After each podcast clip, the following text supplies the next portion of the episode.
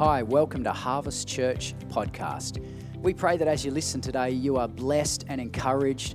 Thank you so much for listening in. If you want any more information about our ministry, we'd love you to jump onto our website, harvestaustralia.org. Have a great day.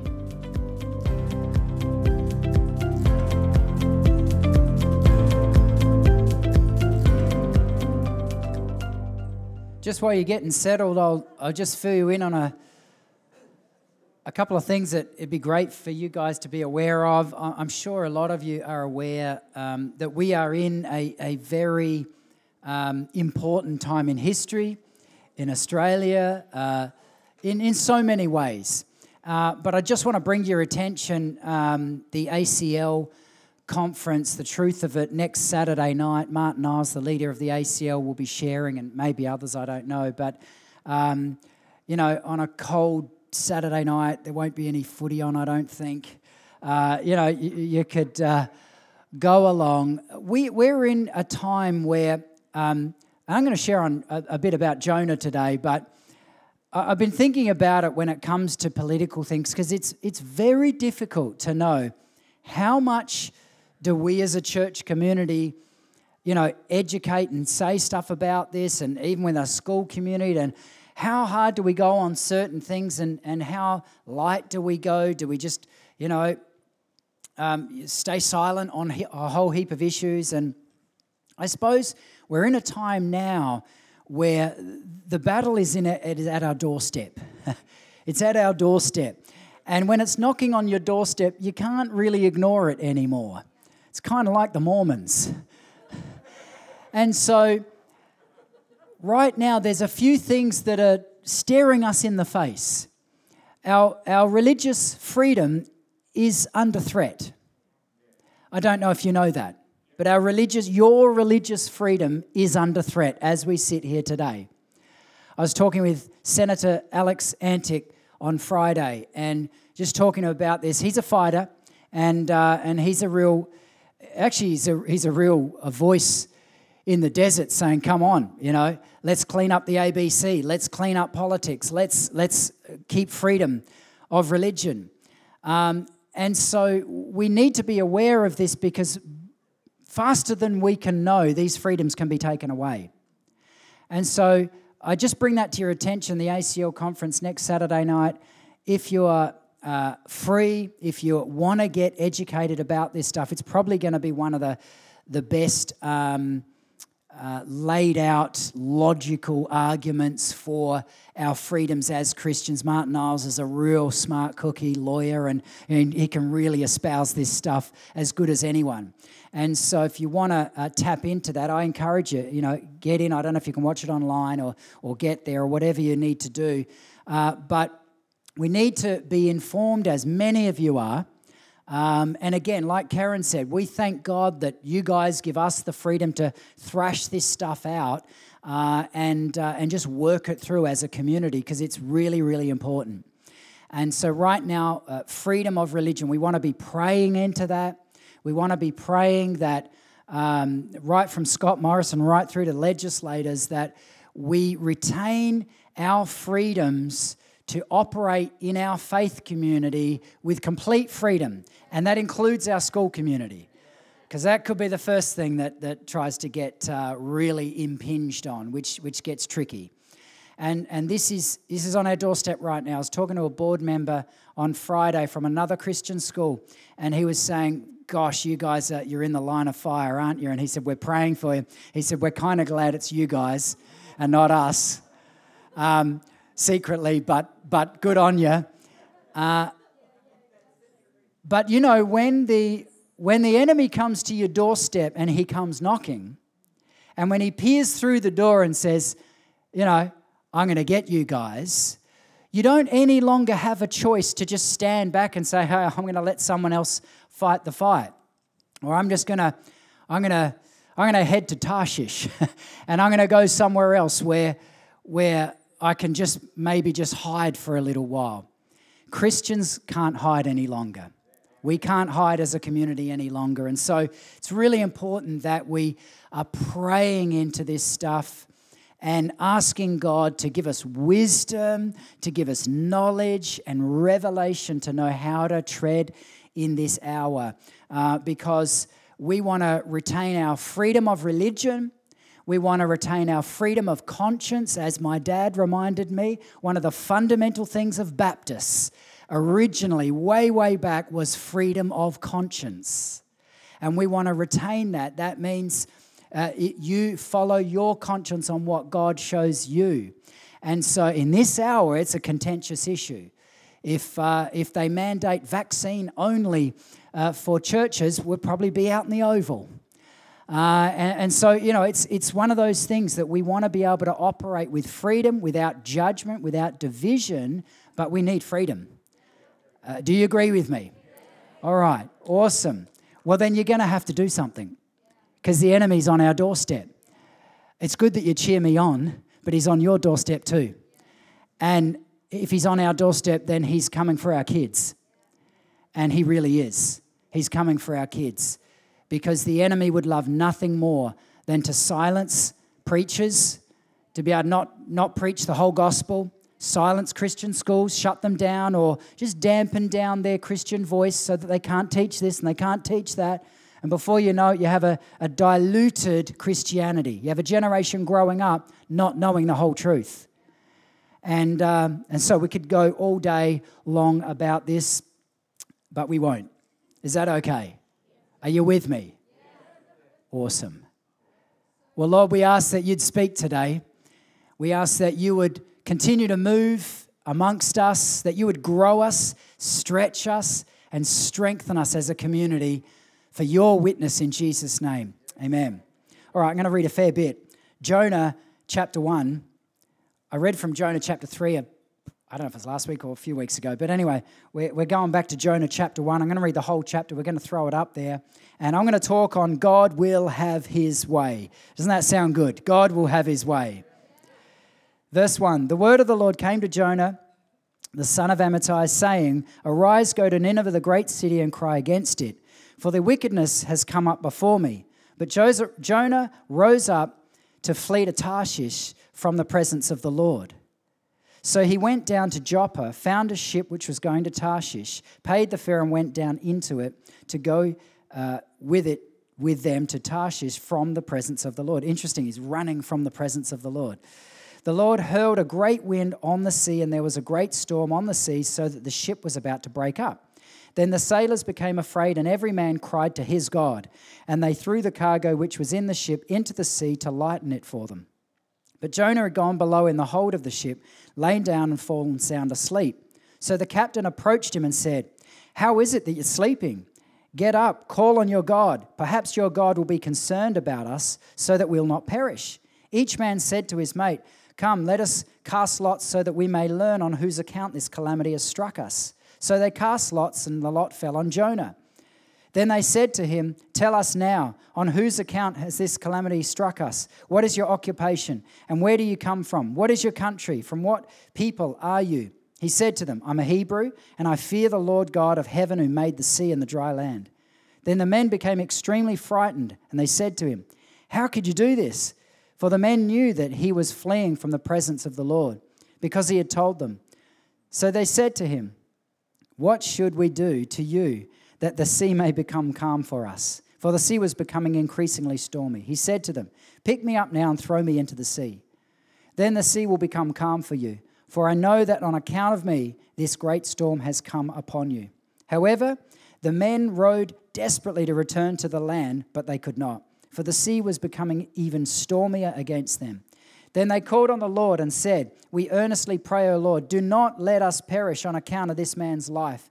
Do not let Uh, do not put innocent blood on us, for you, O Lord, have done as you have pleased. So they picked up Jonah, threw him into the sea, and the sea stopped its raging. Then the men feared the Lord greatly, and they offered a sacrifice to the Lord and made vows. And the Lord appointed a great fish to swallow Jonah, and Jonah was in the stomach of the fish three days and three nights. Jonah was clearly a type of Christ. There's so much imagery here in this story. Prophetically, uh, and we can glean a lot from this story. I want to pull out a few things today about how God will have his way. I believe as we are entering this season globally of a lot of turmoil, a lot of confusion, and I don't know about you, sometimes you read stuff and it's very easy to get fearful. The moment we get fearful, we want to remember God is in control. He is absolute about his plans and purposes. He has pre written the book on how it's going to end. How we interpret that's up to us, but he knows how it's going to end. And Jesus is returning for his bride. It's not really going to matter uh, what our opinions are about what happens from today to the time that Jesus returns, because many have varying opinions. And if you're like me, you, you, you dig into that and you get into one track and then you get into another track and you get more confused than you, you, know, you were in the first place. So, one thing we are certain on God is in control, Jesus is coming back for you and for me. And the truth is, no one knows the hour he's going to come back like a thief in the night. And therefore, the one thing we have to have is trust in his promises.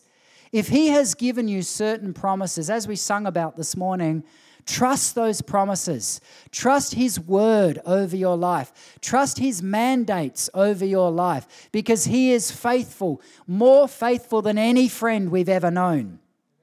God will have his way. He will have his way in your life. In this story of Jonah, I find it just fascinating that Jonah is running away from the presence of the Lord. Most of us, if we knew the presence of the Lord was in a place, we would be running to that place to try and hear his voice. But so um, convicted and, and hurt by the fact that God would speak to him about these people of Nineveh, Jonah took it personally. He took it personally. How dare you tell me to go there? So he hid from him. How many times I wonder when God has told us to do things, does our flesh actually cringe and want to run away from it? Sometimes the voice of the Lord is so much like a double edged sword, as his word is, that there's truth in it, but it hurts us because it cuts through bone and marrow, doesn't it? It cuts through our feelings and our emotions, and it cuts to the heart, the core of who we are. And when we hear it, we cringe a little bit. I don't know about you, but when it comes to um, even the political arena, it's something that most of you will know that my dad's been fairly active in over, I don't know, the last, well, most of my life that I can remember anyway. And I remember stepping into ministry, coming from business. And in business, I could be friends with politicians because they hand out money and they smile on the front of the advertiser and the messenger. And so, you know, I, I went through rounds and rounds and rounds of that. And, um, and it's all sort of beer and skittles until you hit an issue that you, you don't agree with each other on. And then we step into ministry, and there's plenty of issues that we don't agree with with a lot of politicians on. So, you know, it's not necessarily smiley faces anymore. But I remember, you know, having a season where I was wondering okay, I'm seeing the erosion of society around me, I'm watching it. And just like Jonah, I, I was beginning to just feel the nudging of God. Um, saying, okay, well, you know, do you have a voice in this arena? Do you have influence in this arena? Are you going to stand up for absolute biblical truths in the society that we're in? And so, as you know, we do now. But there was definitely a season where I had to question, where I was trying to buy a ticket, you know, to Joppa and then on to Tarshish and avoid Nineveh. Because it's a whole lot easier avoiding the voice of God. Ever found that? It's a whole lot easier in the flesh, I mean, a whole lot easier just to just to avoid that for a while, push it off, and just live life. And and we Westerners have made an, a real art of our lifestyles of living as pain free as we possibly can. We push back pain in every way we possibly can. I don't want pain of pressing in and, and seeking God in that direction because it might cost me something. I, I don't want pain of anyone else. I don't want pain in the workplace. I don't want pain in any direction, just pain free. Give me something to get rid of the pain. The truth is, sometimes the voice of the Lord will come to us and He will speak to us things that our flesh doesn't want to hear, but it brings our spirit alive. And just like in the story of Jonah, he avoided it for a while. He ended up in the belly of a big fish, three days, three nights, a type of Christ. He was buried, but then he was spat out back on earth to redeem the people again. And that's what he will do with you and me. When we are obedient to the voice of the Lord, he will bring redemption to us and to those around us. Why? Because God's put a mandate on you to bring redemption not only to yourself, but to others. You have the keys of breakthroughs to others' lives. You have those keys. Whatever prayers He's given you to intercede for the lost or intercede for family, friends, whatever it is, He might have just given you those secret codes, those secret keys that you need to be praying. That, and it'll cost you something. I've said the story many times. I can't remember how old I was, but I was young enough to be, you know, drawing cartoon figures of Tony Richards and things on the floor down here. And he often reminds me of that. Yeah, I reckon I must have been around eight when Barry Chant came here and, and gave me a prophetic word. I didn't really even know what he was doing. Uh, but his, his scribe wrote down, I think it's 2 Samuel 24 24. No, that's the other one. There was a, a different verse actually that he gave me, and it basically said, no, it is actually 2 Samuel 24 24, uh, that said, I will not give the king a gift that will cost me nothing. And the truth is, the vision that God has for your life will cost you something, but it will be the greatest thing that you ever pay. It will be the greatest price you ever pay. Because in front of that, leading into that, and beyond that, is breakthroughs, supernatural breakthroughs. It's living a life of faith, not a life of the flesh. Living a life of the flesh is interesting when we're feeding that all the time and we're avoiding the pain, we're avoiding the cost, we're avoiding the voice, but somehow He has His way. I don't know about you, but I was dwelling on this when I was reading this this week, and I was thinking, is it just an Old Testament thing that God would send a storm and cause a whole lot of chaos? Or in other passages, cause plagues and cause dramas? I mean, is it just an Old Testament thing? God is the same yesterday, today, and forever. Who knows what situations God has sent on your life and around your life and my life and even on the earth today. Who knows what God has sent to bring attention to the voice of the Lord in our lives? Sometimes we don't know. We might be attributing things to the enemy when it's God all along. And so it's interesting to realize that He is so in control. He just, I mean, when we get to heaven and we see all the events that have happened and all the things in our life, we might go, my goodness, I wish I never posted that on social media. I wish I never just went into that whole scenario uh, because we really only know in part and prophesy in part. We only have a portion of knowledge.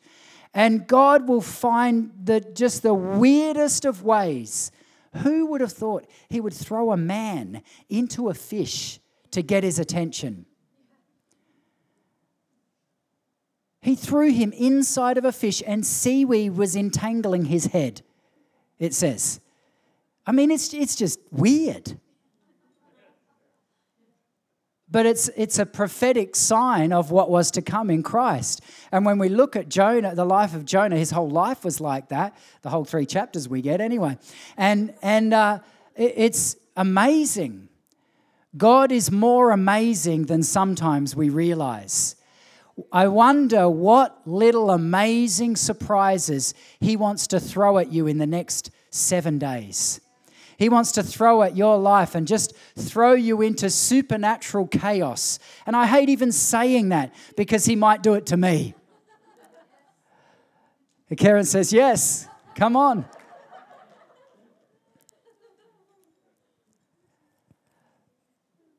God will have His way in your life. if he, uh, you know, there's some fundamental things about the sovereignty of God that I, I love because even though he has given us so much responsibility with his sovereignty, I love falling back onto his sovereignty and realizing that he is so powerful. He is so much more powerful than anyone who sets himself up against God. He is so powerful that he only has to flick his fingers and then something will break out. And so it's to an all powerful, all knowing, ever present God that when we're praying, that's what we're praying to. When we're, when we're seeking Him, we're seeking Him from an all victorious position, no matter how weak we feel. And so, whatever you're going through, I want to encourage you today. I bet that God is trying to speak to you about something because you probably wouldn't be human if He weren't. I know for me, there's certain things. And as I was saying, that when he was beginning to speak to me, and I was beginning to see society eroding more and more and more. I think, oh, okay, it's, it's eroding in America. That's okay. It's not in Australia. And here it is eroding in Australia. And movements rising up against Christians, rising up against our freedom. I think, uh, I will be right. Someone will fight that fight. And, uh, and then you realize, hang on, who's that someone? Who's that someone? And then I'm thinking, oh, I don't want to be controversial. I don't want to, you know, we don't want to rock the boat too much. And I'm thinking, oh, okay, I've got responsibilities and I don't want to be seen as a radical right winger and whatever else. Uh, the truth is, it doesn't matter who we are or how nice we say things, we will always get misquoted if we stand for biblical truth. Channel 9 proved that two weeks ago. You know, there were so many people who out on the streets here spoke really eloquently and beautifully in support of the school and as support of our stance. Channel 9, crickets. Zero. Nothing. They didn't show any of that. The mainstream media is absolutely corrupt and it will continue to become more and more corrupt. You watch it in the coming days. And, and Christian truths are under fire. I don't know if you know that, but Christian truths are under fire. And so we are in these days where we can either run from it or we can say, okay, God, I know it's going to cost me. I don't really want to go in the belly of the fish. I mean, you imagine how acidic it would have been in there? I mean, you know, just crazy. That's what I think of. It is weird what God will do to get our attention. But I pray that we would say yes before we end up in the belly. And if we as a community would say yes to God and say, yes, it might cost us something. It might cost us a little bit of popularity. I was talking to someone in the last, I'm going to be so generic that this could be anyone on earth. I was talking to someone in the last little while, and, and they were saying, oh, their pastor doesn't really want to um, step into you know, the political thing and you know, keep church as church. And I think, well, that's okay until they shut down your church. What are you going to do then? I'm telling you, it might be coming. And so when, when we, like Jonah, when we hear the voice of the Lord, say, we might say, I just, it's too controversial. I don't want that stuff. I don't want it. God will have his way. He will have his way. And I believe there is redemption ahead of whatever God's got. I don't want to cause fear and doom and gloom. But what I do know is sometimes it will cost us something. I hate even saying that because I don't even know what it's going to cost us. And so it, it, it's with fear and trepidation, I kind of even say that. I'm like, okay, I don't know.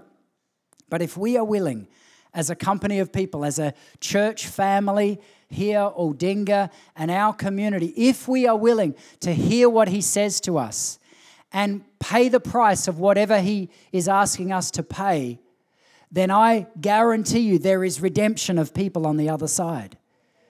Just like in the passage of Jonah, there is redemption. I pray we don't have to go into the belly. I pray we don't have to go to jail. It's cold and smelly in there. But at the end of the day, God will have his way. He'll use whoever he wants to use, he'll do whatever he wants to do. But we, if we trust in him and if we keep standing on his word, he will have His way in our community. He will bring redemption to our community. I believe that. I actually believe that. We need lighthouses of truth. And I want to give you some encouragement this morning. There is an absolute uprising of men and women all over the city, all over the nation, who are really beginning to stir on this stuff. They're getting blocked by Facebook, but, but there's, there's a real stirring of the fact that, wow, we could be entering days that could be really, really exciting in the kingdom. Could be really exciting in the kingdom. And so we want to be confident of what we hope for. We want to be assured that God is moving, that He is speaking, that He will use you and me in the harvest. We called our name Harvest. Uh, at first, I didn't really want to necessarily call us Harvest because there's thousands and thousands of churches called Harvest. And so, you know, we were thinking of all sorts of fantastical names, the golden sickle, I don't know, like, you know, whatever. Just, just think of the craziest name there was. I mean, we, it was crazy days for us. So, you know, the crazier the name, the better. But, um, but yeah, thank goodness, I know. Sounds like a movie, doesn't it, you know? I probably would have called us the Expendables or something, you know, to bring out that, the gutsy